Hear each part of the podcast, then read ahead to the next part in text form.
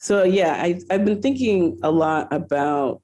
Well, I think the American dream is fraught, but so much of it is about like the single family home.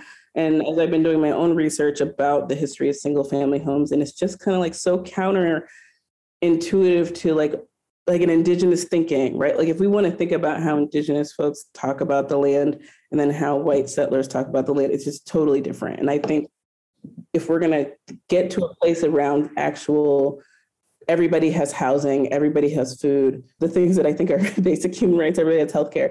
We're going to have to stop thinking about like this is my little fiefdom that I mow and this is mine and you don't you don't step on it, right? Or we would say none of us own the land and we're grateful to be able to be here and we have a relationship with the land and it feeds us, sustains us and we sustain it.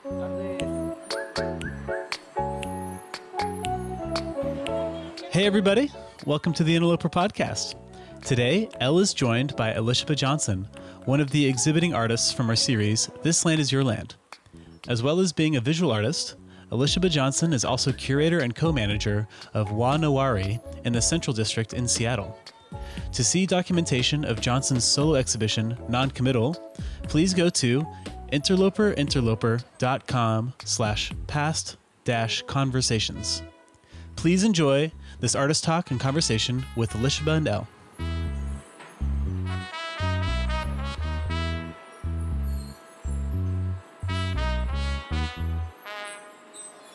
So, just starting off, what's the thing that you like talking about the most? I know you're often asked to talk about things that you do. What do you enjoy talking about the most? Oh, that's a good question. I don't know. I know that probably is not the answer you. Uh, you know, I, you know, I am an artist, right, and I work, but I don't like have a studio, right, that I go to every week, and I'm trying to get back into that type of rhythm. So I feel like yeah, I was just talking to another artist administrator mm-hmm. Yesterday, and he was saying he's been doing embroidery. You know, so we were both talking about like how do we find time to like make work. So I think part of what was exciting about the interloper opportunity was mm-hmm. anytime somebody invites you to make work, then you're like, okay, now I have to do it, right? Instead yeah. of these ideas that are just percolating, and then all of a sudden life gets in the way.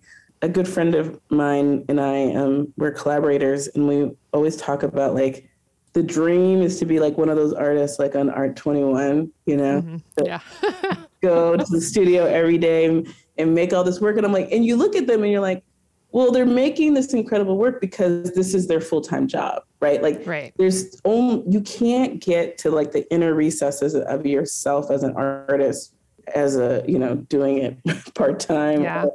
so i think i'm really trying to figure out how to have dual practices i think mm-hmm. i've been doing a lot of public art administration which is cool and i'm good at it but i mm-hmm. think that i want to jettison some of that work out of my portfolio and just focus on curating at wanawari which is a black art center in the central district and then also working on my own art career and kind of having those two things be the things that are my big bodies of work, I think. And one of the things I'm really interested in is I saw that you had mentioned in, in one space that you were really influenced by the Fluxus movement. Yeah. And I'm wondering if you be, if you talk about that a little bit. Yeah, I mean, um, I feel like people don't talk about it that often, weirdly mm-hmm. enough. But I was like, I don't know. I thought it was cool in art school. Um, but also, I like worship to the shrine of Yoko Ono, so, uh, you know, she's one of my biggest art heroes, but also I have so many, like I say that and then I list like 20 other people's or whatever. Right, right. But I think, uh, so I'll step backwards uh, a second and, and talk about, well, I'm going to talk about Yoko for a second, but I, I'm originally a poet. I mean, I'm still a poet, but mm-hmm. that's my first art form, really. And so um, a lot of my work is text based, which was also what was exciting about this was then I get to kind of flex my muscles. And I think like honestly in art school, I was like, I really wanted to have like a Jenny Holzer, like out on Times Square mm. type of thing. So mm, I felt like I was living my best life uh, through Interloper and having a big billboard. I just think there's something about capturing people's attention that way. And then also I'm just really into public art, right? Because mm-hmm it's infiltrating people's consciousness, right? They're not going into a particular space knowing that they're entering into something. They're it's right. touching people where they are and where they live at.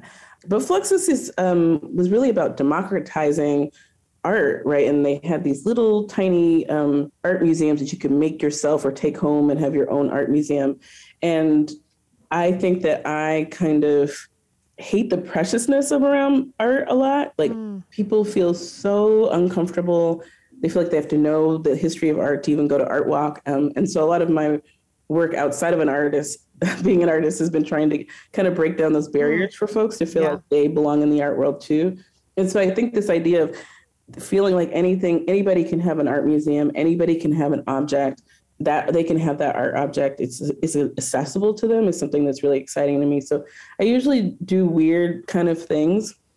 I did like keychains a couple years ago that had love poems on them.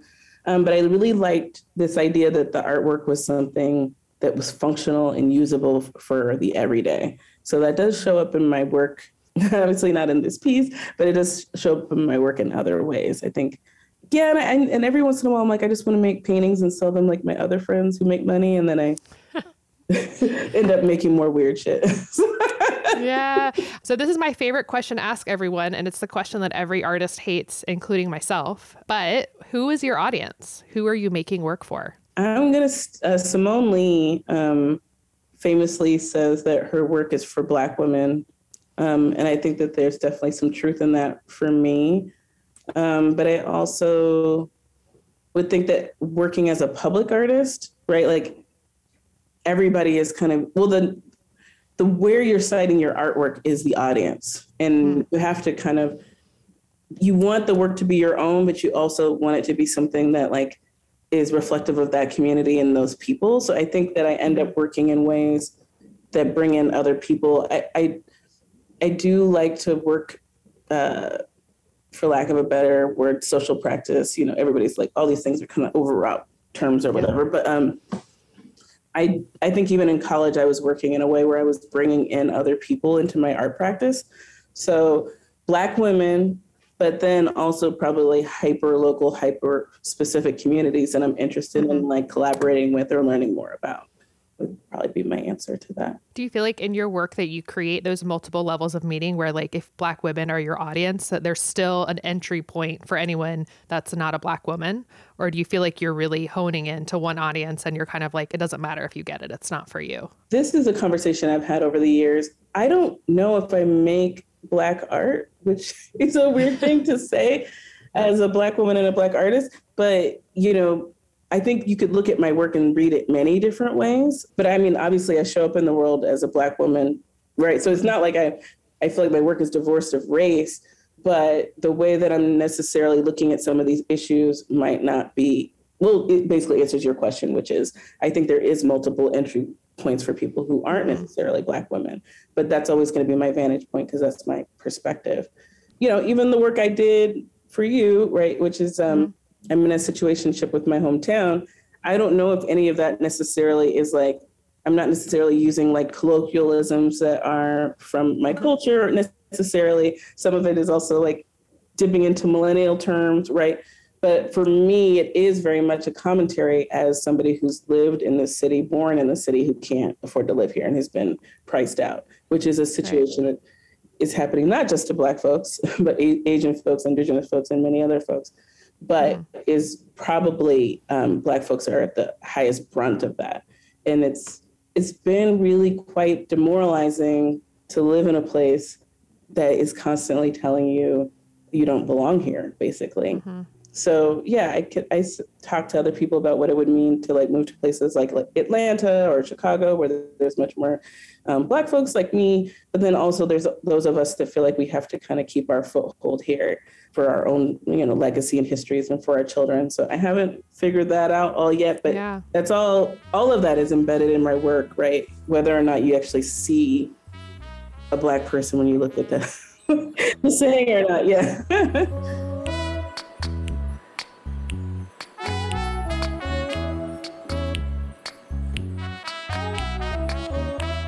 Well, let's talk a little bit about the piece that you did for Interloper called Non Committal. Do you want to just talk about the piece a little bit more for those of the people people that are listening that didn't get a chance to see it? Although you can go to our website and see an image of it. Oh, cool. Even though it's been taken down. Yeah. It has been taken down. I actually live four blocks away from, from the interloper site. So I was able to walk to the opening. That was really cool. Yeah, and I think that was also an opportunity for me to think about locality and space, right? Like if there's a billboard four blocks away from the home I was, I was taken from the hos- University Hospital to that house, and have lived all over Seattle, and now I'm back living with my my father, and can't afford rent and figuring all that stuff out. What what is what would I want to like yell out to the neighborhood, really Lake City and Wedgwood, about mm-hmm. who I am and what my experience is, right? And I think just like what we I was just saying earlier, like there's parts of me that love so much about Seattle, our history and the type of kind of specific type of creative culture that we've been able to foster here that also has been dissipating and getting gentrified out as well. But then also this huge kind of uh, mass entrance of wealth that isn't old money, it's new money, right? So everybody's been trying to figure out the tech money for like 30 years and what they'll invest in and and they they're really transitory. Um, so somebody had said to me they were working at Amazon, and I think it's like only 15% of Amazon's workforce have a desk, and they can go around all, like you know the domes and all this different stuff. But it, this person was saying to me like they're essentially homeless, right? They're like looking for a desk to go work or mm-hmm. you know someplace, and they were saying that that they believe that that goes to the ethos of their workers, and I was like, oh, that makes sense, right? Because if you don't even have a desk to like put down roots, you're not going to necessarily put down roots in Seattle. You could see yourself like, oh, I'm going to be in Seattle for three years and I'm going to go to Michigan and then I'm going to go here, right? And so yeah. I think that's why it's been hard for those of us born and raised here to actually feel like we can kind of get entryways into that community and feel like we can kind of uh, commingle with them, for lack of mm-hmm. a better word. Um, but all of that, anyways, I mean, I'm going on a tangent, but all of that is wrapped up in what I'm trying to kind of understand for myself, which is where do Black folks go and build communities in the 21st century? So much of the story of the, for the last 20 years has been about unaffordability and displacement, but people are going somewhere. Um, and these are conversations me and my partner have all the time. So I think I was really thinking about my relationship with Seattle being like a loveless emotionally abusive relationship yeah. where I was like, I don't think they've committed to me, but I'm still coming over for sleepovers. You know what I mean? Yeah. well, first of all, I think what you're saying about the um, about the tech industry is interesting because even I know have friends that work in the different tech companies and so much is taken care of, whether it's like your food, your gym, like all these things, your work hours. And it's really interesting to see, like, oh, you don't really even have a life outside of the company. And it's kind of designed that way. So if you quit the company, in a lot of ways, you lose everything your community, all these other resources. So there is this like transitory nature that's built into it. But I think on top of it, something that's interesting is generational wealth that comes into play in Seattle. And not just you think about like old money, but I always use this I always use this example of I didn't come from a lot of money. I'm not going to inherit anything from my parents. That's fine. And I have friends that have been on the same like track as me professionally, same backgrounds, worked as hard. But like just this reality that in the next like 10 years, they're going to inherit money from their middle class parents and they suddenly will be able to buy and afford houses or like they'll kind of jump that class. And I think that's totally different within different communities but even just like middle class generational wealth and how that's going to impact the ability to have roots in Seattle and you kind of see it around. So I know how do you how do you see intergenerational wealth even playing into it? Well, it's everything that you just said, right? Like I think I mean, I think I'll inherit something. Uh, but I'm not look I'm to your point, I'm not I'm not looking for it. You know what I mean? Yeah, right. Um, well, you know, we don't even talk about this, but the middle there is no middle class in America anymore. Right, right, right. Right.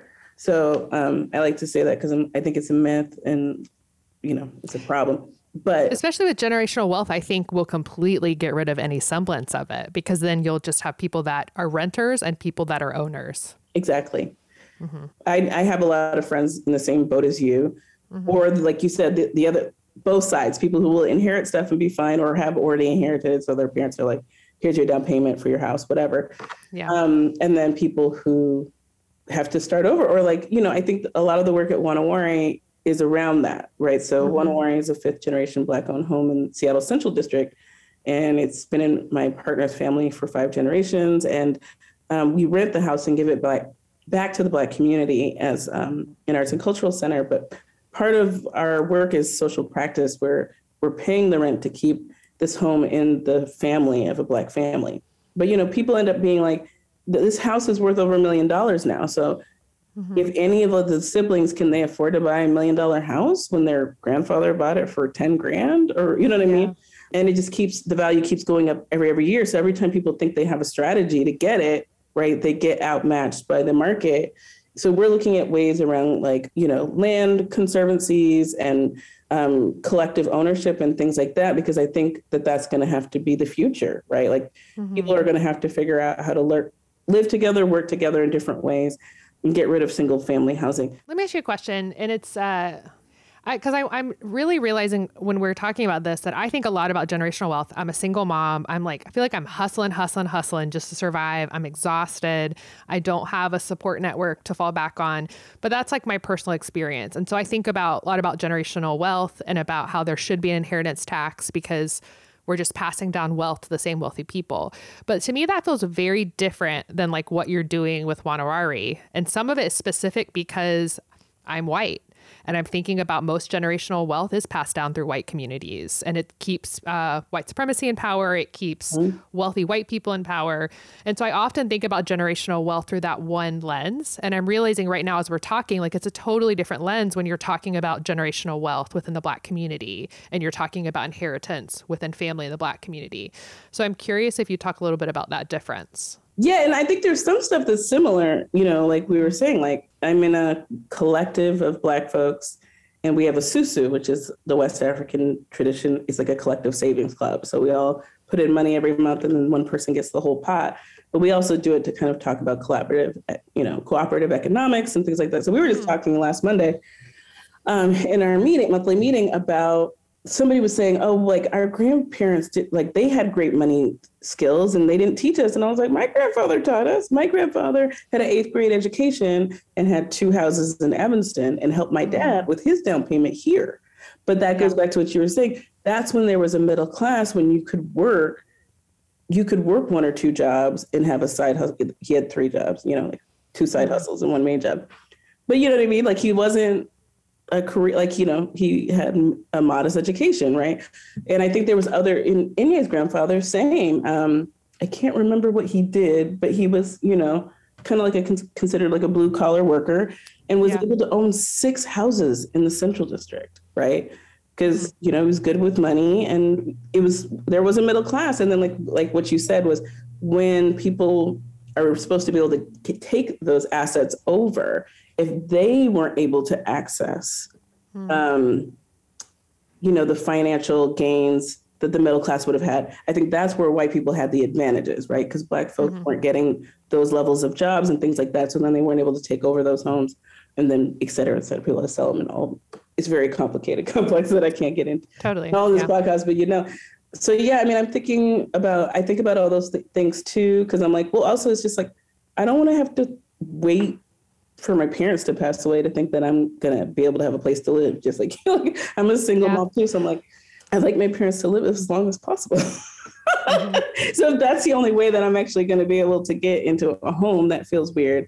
So yeah, I, I've been thinking a lot about. Well, I think the American dream is fraught. Right. So many reasons, but so much of it is about like the single family home and right. as I've been doing my own research about the history of single family homes, and it's just kind of like so counterintuitive to like like an indigenous thinking, right? Like if we want to think about how mm-hmm. indigenous folks talk about the land and then how white settlers talk about the land, it's just totally different. And I think yep. if we're gonna get to a place around actual everybody has housing, everybody has food, you know, the things that I think are basic human rights, everybody has healthcare. We're going to have to stop thinking about like this is my little fiefdom that I mow and this is mine, and you don't you don't step on it, right? right? Or we would say none of us own the land, and we're grateful to be able to be here, and we have a relationship with the land, and it feeds us, sustains us, and we sustain it. Mm-hmm. Right. And um, we're not there anywhere close to that. But I think that that type of thinking is what's going to get us to where we need to be if we can ever get there. I love that you're talking about this. I think it's such an important thing that we don't hear it talked about enough in Seattle in particular, especially I always think about Seattle is such a place of progressive ideas that don't always match with the action. And so, like, the yard sign thing is the typical example for me that I'm like, the very houses that have this yard sign where it says Black Lives Matter or everyone's accepted and everyone's welcome. I'm often like, if you voted to keep your neighborhood a single family home zoning then you are essentially like keeping everyone else out. It's it's going against what your yard sign is saying. And i think this like the way that people vote and where people put their money in Seattle doesn't match up with what they're saying as far as what they really what they say they care about. So i think your point is really really well spoken and really well taken. I wish we talked more about it as a community. Well and i think the Seattle you're talking about, I don't know if it exists anymore. I mean, so like I was pretty flabbergasted at the last local election. Pretty much a bunch of people got elected on like a law and order platform. And we went right. from really left to really right. And that was like unheard of in Seattle. But you know, as me and other people have been talking about, people have been migrating here for these jobs. We don't know what their politics are. We're probably oh, really at the point now to what you were referencing where the people who've moved here and their politics have outweighed our radical po- politics, or those people have been also pushed out. Because all the circus people, I mean, like Seattle is a really funky, cool place. So our mm-hmm. circus people and our punk people and all those other people, they've all been pushed out too. yeah. yeah. Um, and so that's why I'm like, oh, you know, like I'm not trying to beat up on tech workers because I don't really believe in doing that, but there is a homogeneity homogeneity to them that I'm right. trying to we're all trying to understand. Like when um, I used to have a gallery on Capitol Hill, right? And Capitol Hill in Seattle is our historic um, uh, neighborhood, for lack of a better yeah. word. And um, once a lot of these tech workers started coming in and getting houses on Capitol Hill, because it's a great place, it's walkable, all the things I said I love, walkable, right. food to eat, get your groceries, da da da. There had been a, huge uptick in um, attacks of LGBTQ people, right? Mm-hmm. And I'm like, this is happening because people are moving into this neighborhood that don't share those values and then they're asking people to leave or they're like right. harassing them. So I know all these queer folks that own condos, own property who moved out of Capitol Hill because they no longer felt safe. Mm-hmm. So so I feel like there's like layers of loss of the Seattle that I know and so that's what I'm saying like I don't want a homogenous Seattle. I want us to kind of have all these different perspectives and people that used to make us feel really great and special. So I don't, I feel like we're at a precipice of what we're going to be. Hmm. And um, it's a very critical time to see what's going to happen. And not to be repetitive, but to kind of fine tune it down to bring it back to your piece non-committal. In your statement about it, you talked about your relationship with Seattle, and you you kept calling Seattle she. Yeah. And so I thought it was really interesting when I was reading it. And I, if I could ask, in kind of the context that we're talking about, who is she? Like, if you're referring to Seattle and being in a relationship with Seattle, who is that? Yeah, that's a good. I mean, it's all the stuff I love. Like I said, it's like um, going to Fremont fairs and going to antique shops and there being, you know, um, anime conventions and all the stuff that I felt like um, anybody who was different and weird and special could flourish here. But also, you know, I think there is something about the ingenuity. I can't believe I'm even saying this of like a Microsoft and Amazon, but you know what I mean? Like, as much as yeah. they're like really terrible, there is also something about artistically and otherwise, people move here because they feel like they can be creative and start new mm. things. And I think that that has always been a really exciting spirit to be grown up in. I feel like there was a spirit of possibility that people have told me. There's like an invisible caste system in America that we don't really talk about. Like the odds that you'll actually leave your birth class in America are very, very low. We just mm-hmm. talk about that it's possible. We're like in England right. stuff. People don't believe that's possible. So but I feel like Seattle is a place where you could actually move here and leave your birth class, right? You could start a new business. And, um, and actually, there's a long history of Black folks moving here um, to work at Boeing or to do other creative endeavors and interesting things. There was a Black gallerist here, uh, Zoe Dusanne, in like the 1940s, showing like really incredible art. Um, so I'm just like, wow, like, you know, Seattle is just like a really interesting place. And so those are the things that I love about it. And then you already heard enough about what I don't. Well, do you think that the things that you love, like, do you think the she of Seattle is still the same the same Seattle. Like all the things you're describing, I'm like, is that actually true now? Like, has it changed? Can people still come here and and you know graduate out of their birth class? You know, to use the words that you were using, or, yeah. or do we have a different Seattle now that is the one that's not committing to you in your piece? I think it's a different Seattle, but I'm hoping. Mm-hmm that grassroots organizers and taking it back to where you were at the beginning and all the other people that have been working really hard prevail. I think because I mean I think we can still turn it around. There's really great things happening. Also, it's imperative that some policy changes happen and some mm-hmm. other type of things um, to be able to make sure that we don't lose the last bit of soul that we have. I guess that's my long, long, complicated answer to that, right? So I think the organizing that Africatown's been doing for over a decade, and now you see mm. that they are able to bring Black folks back to the Central District. There's all these Black businesses opening up in the Central District. Um, and so, but there's still this question I have of like, all the new apartment buildings are still $3,000 for a one bedroom or whatever. I can't afford that. So, right. who's going to be living in those? Right. But if this is, I mean, one, this was always a neighborhood that people came to for cultural activity. That's this is the neighborhood my family came to for cultural activity. So if that stays alive and it's black in that way, then that that's exciting, right? Um, I think that people have been organizing in the CID for a really long time. Um, there's um, Not Hotels and other people that are really trying to keep the identity of the international district um, as well. So I, there's organizing that's happening, excuse me, all over the city that's really important. And I think it's going to work. So I'm hoping I can hold out long enough to see it work for myself too.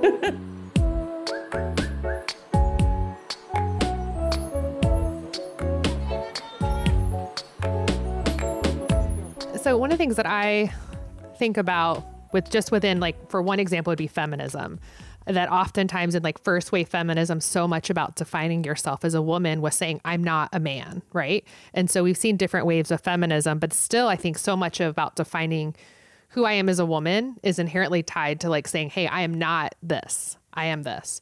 And I'm really interested in moving more towards defining myself as who I am, like this idea of being so full of who I am that you can't colonize me with your desires, with your ideas, that I don't need to tell you who I'm not because I'm so full of who I am. And I think that we're a long way off in, in many different places from getting there, but I really love when I see us moving toward that. And I, I bring this up because I heard you speak one time and you were talking about how with Wa Na Wari, so many people have come to you to talk about gentrification and degentrification. Um, and I heard you say, and I hope I'm not misquoting you, but you're like, I just got tired of talking about gentrification. I want to talk about Black joy. And I don't even remember saying that, but it really impacted me because I was like, this is what I'm talking about this movement towards being so full of what is good that we don't have to even talk about what shouldn't happen because we're so full of what should be happening. So I'm wondering one, did I quote you correctly? And two, what do you think about that? you did. And I still feel that way. What was happening in particular was like all these grad students were like emailing us mm-hmm. and they were like, we got to write a paper on gentrification. I Googled it, you came up. And then we would sit down with them and they'd be like, but tell me about all the Black people that lost their homes. And I'd be like, what? That's not what this project is about. How sad is it that they lost their homes? And I was like, oh, this is trauma porn you mm. actually and you know and i've been there like there's been how many panels for the last 10 years about gentrification and cd you know people i love have been on them all this stuff and none of them have solutions they just have black folks getting up there crying about mm. how they lost their you know what i mean and i'm just kind of like and to everything you just said about like reiterating who i am and not what i lack i'm like i come from a very self-determined black lineage like mm. that's not anything about who I am, right? And this project is about Black self determination. We are Black folks renting a Black home, giving it back to Black people as a way, strategy to use arts and culture to figure out how to stop displacement. There's nothing sad about that. so, um, but when I was realizing, I was like, oh, people, but also I don't know if everybody's ready to hear about Black resilience. It's like the thing, um, every time they make like a big, you know, blockbuster, like motion picture about slavery, there always has to be, I mean, they're getting away from it now, but it used to be, mm-hmm. there always had to be some white character because white mm-hmm. people couldn't, you know, um, relate if there wasn't a white person and they had to be the savior. You know, we couldn't save ourselves.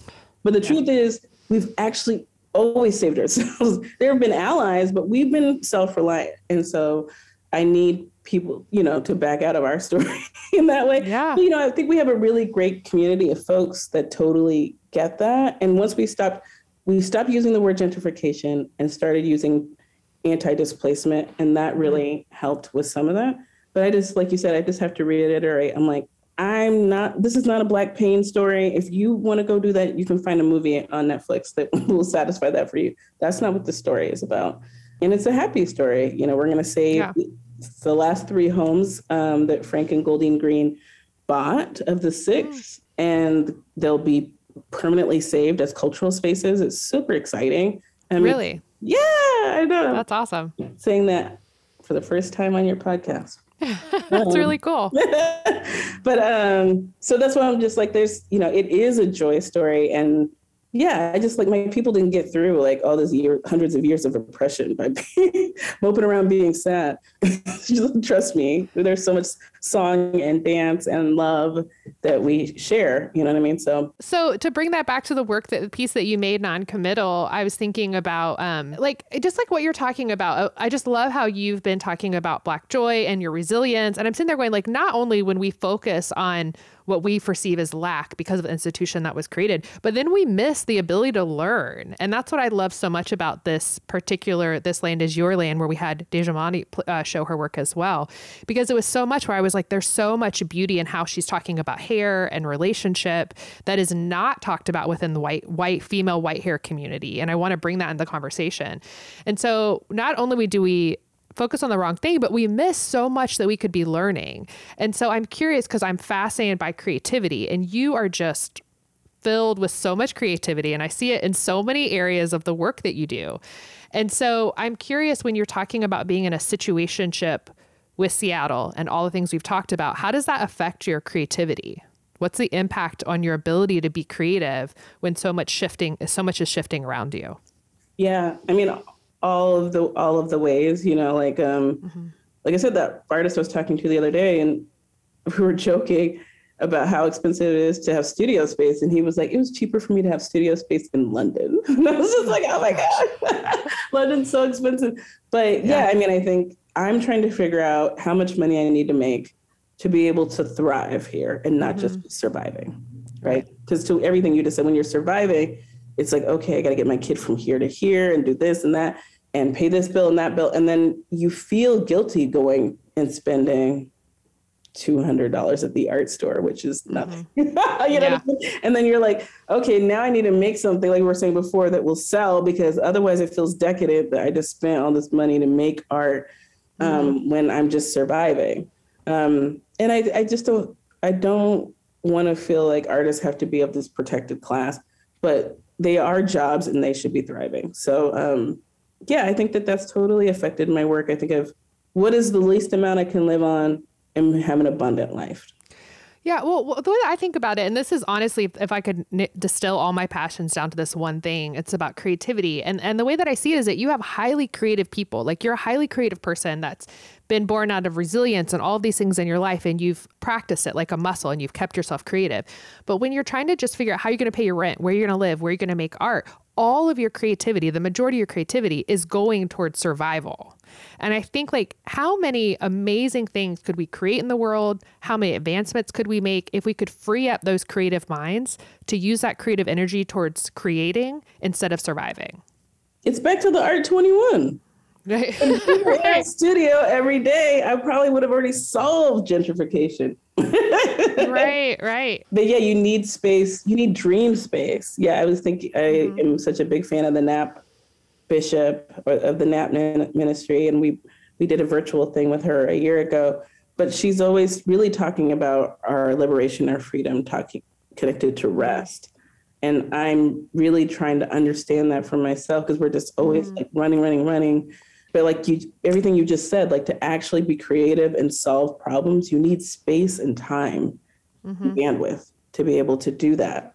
And i think it's it's really misunderstood because i think that people think of artists as like that's a privilege or lazy or all these things but you think about this this is where problem solving happens. And how are we going to solve problems if the very people that have and, and i personally don't think of creativity as something like a genius that you're born with. I think scientifically we can see that everyone's born with it but then most people lose it because they go into fields and areas where they don't practice it. And it just so happens a lot of artists are practicing creativity so they're maintaining their ability to problem solve.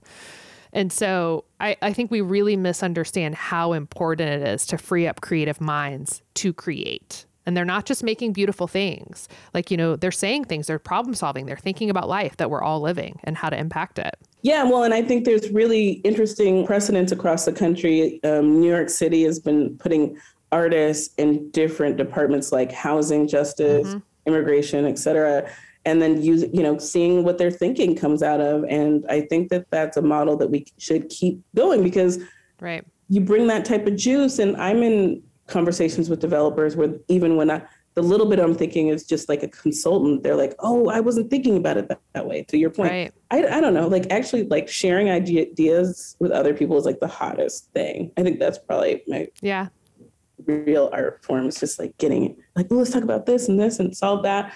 Yeah, I think that's like the true possibility for if everybody in Seattle could mind meld and work together, we could mm-hmm. actually do some really interesting stuff around climate justice and housing justice um, and wage justice. Mm-hmm. But oh, and it wasn't because you brought up wealth tax. Mm-hmm. But one of the critical issues in Washington is there is no state income tax. Right, right, right.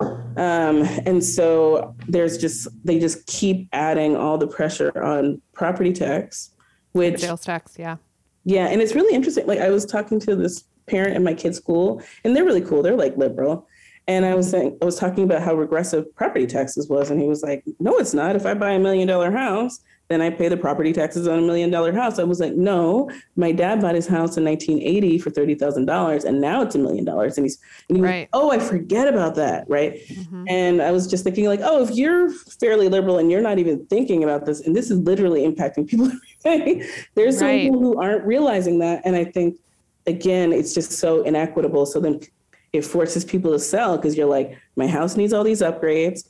My community's totally changed. I don't even feel home here. My kids have moved on.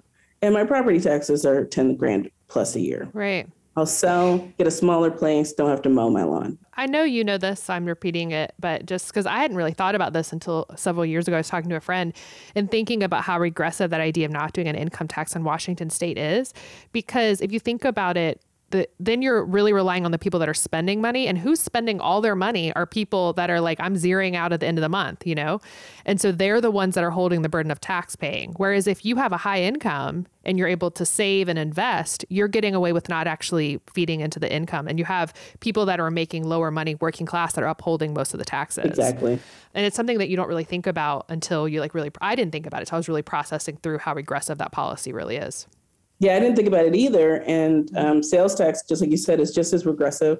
And then I started realizing how many people moved here because it was a tax shelter for them. You know, I mean, alone, if just if Jeff Bezos just paid his actual taxes, mm-hmm. we could probably solve all our issues. so right, that's right. like, um, and I'm just like, I just think about how greed and all that other stuff because I'm just like, wouldn't you want to be benevolent in that way? Like, I know you want to send everybody to Mars, but you could actually still be the, like the richest person ever and just like provide free housing.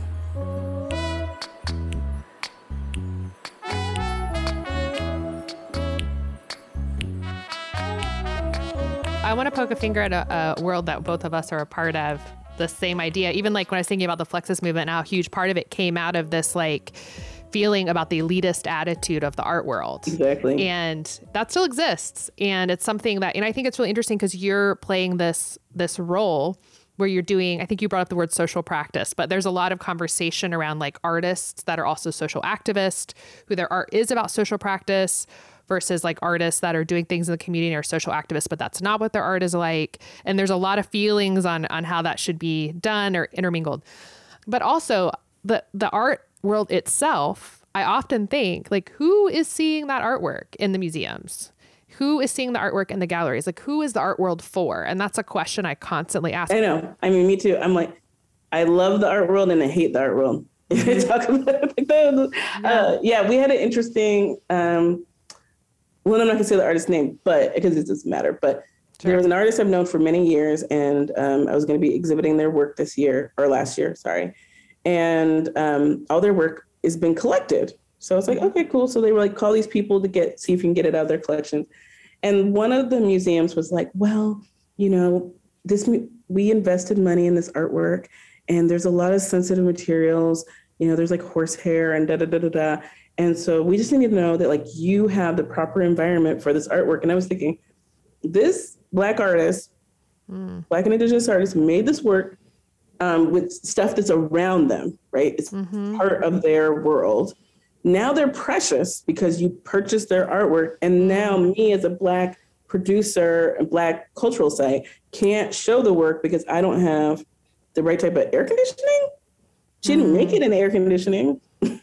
So I was right. just and me and her had this conversation. She was like, she's dope, but she was like, I'm gonna add to all my, you know, sale agreements that if a black or indigenous institution was to show my work that they get to do that no matter what. But I was just kind of like, how did I already, how did the work become unaccessible? And mm-hmm. I have tried to get some work from like really high profile artists where, you know, they're like, you need to have this projector and this, th- this much space between this and da, da, da, da, da.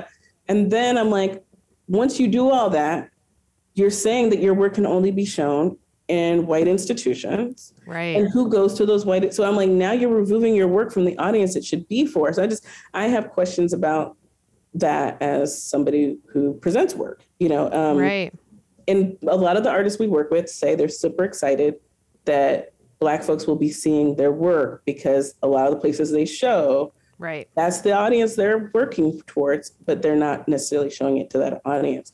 I think I'll have more to say about that as the years go on, as I mm-hmm. understand and unpack more. But I'm just kind of like, okay, yeah, it's just more ways that the art world becomes gated and then starts privileging right. whiteness even over black artists. Right, totally. And not only whiteness, but also educated, like class whiteness. Like I think about this with because I came from a family of more like working class, poor white people. And I think often like the work that I'm making is about where I came from in some ways, but I know that no one that I grew up with ever will ever walk into a gallery and see any of it. And so there's it's just you're getting to the tippy tippy tippy top of who's actually seeing this work, who's purchasing it, who it's available for.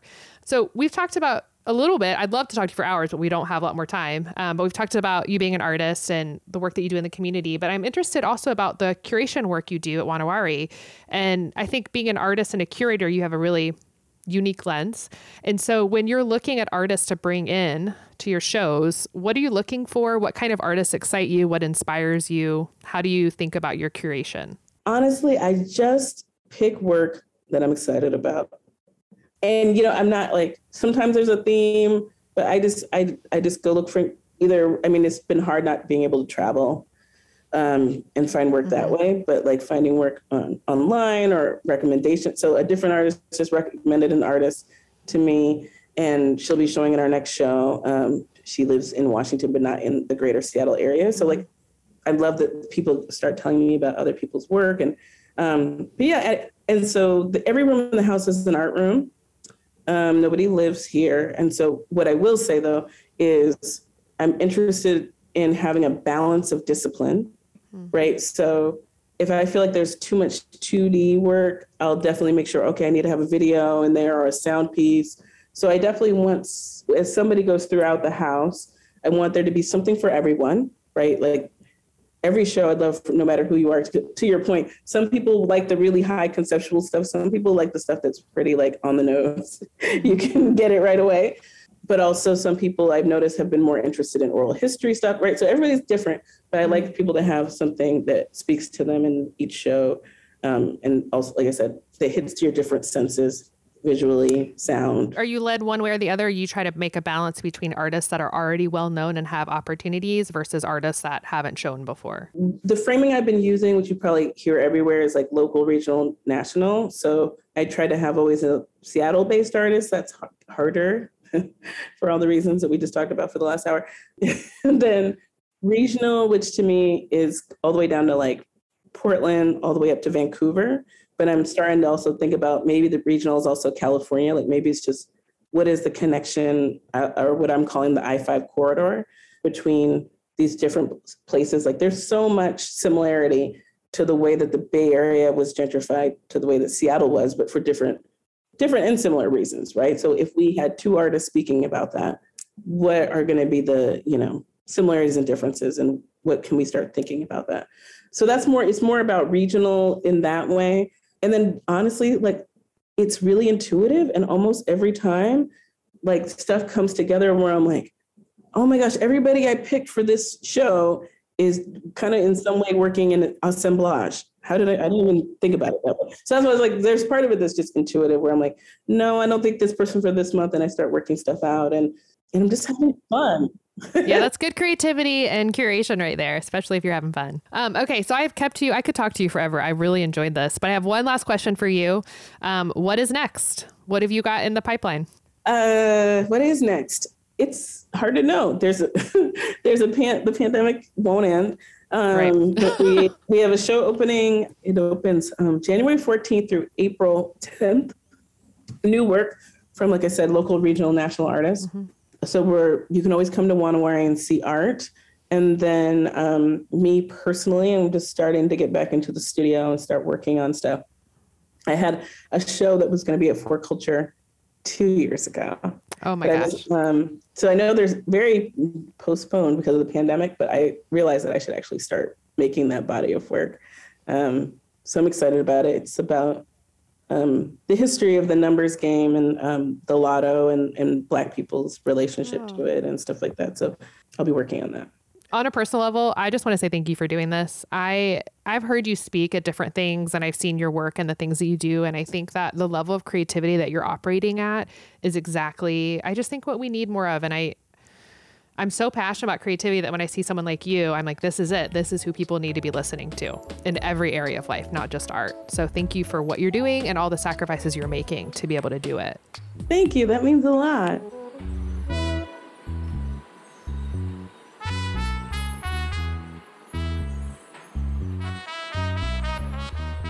Let us know what you think and join the conversation at interloperinterloper.com slash podcast, where you can leave us a comment, ask a question, or tell us what we missed or need to go deeper with. Interloper's vision is putting money into the hands of artists, saying the things we aren't supposed to say.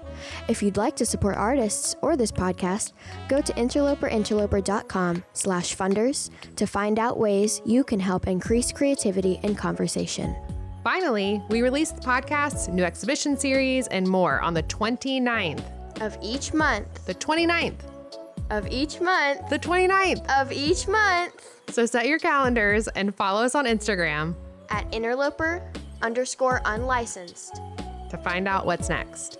Be sure to follow and subscribe wherever you find your podcast. Interloper is a project of the Milkshake Club, which is powered by Shunpike. This episode was produced, edited, and recorded by Connor Walden and Tiffany Danielle Elliott. The song you heard on the podcast today is Lofi en la fila de la tortilleria by Palma Sol.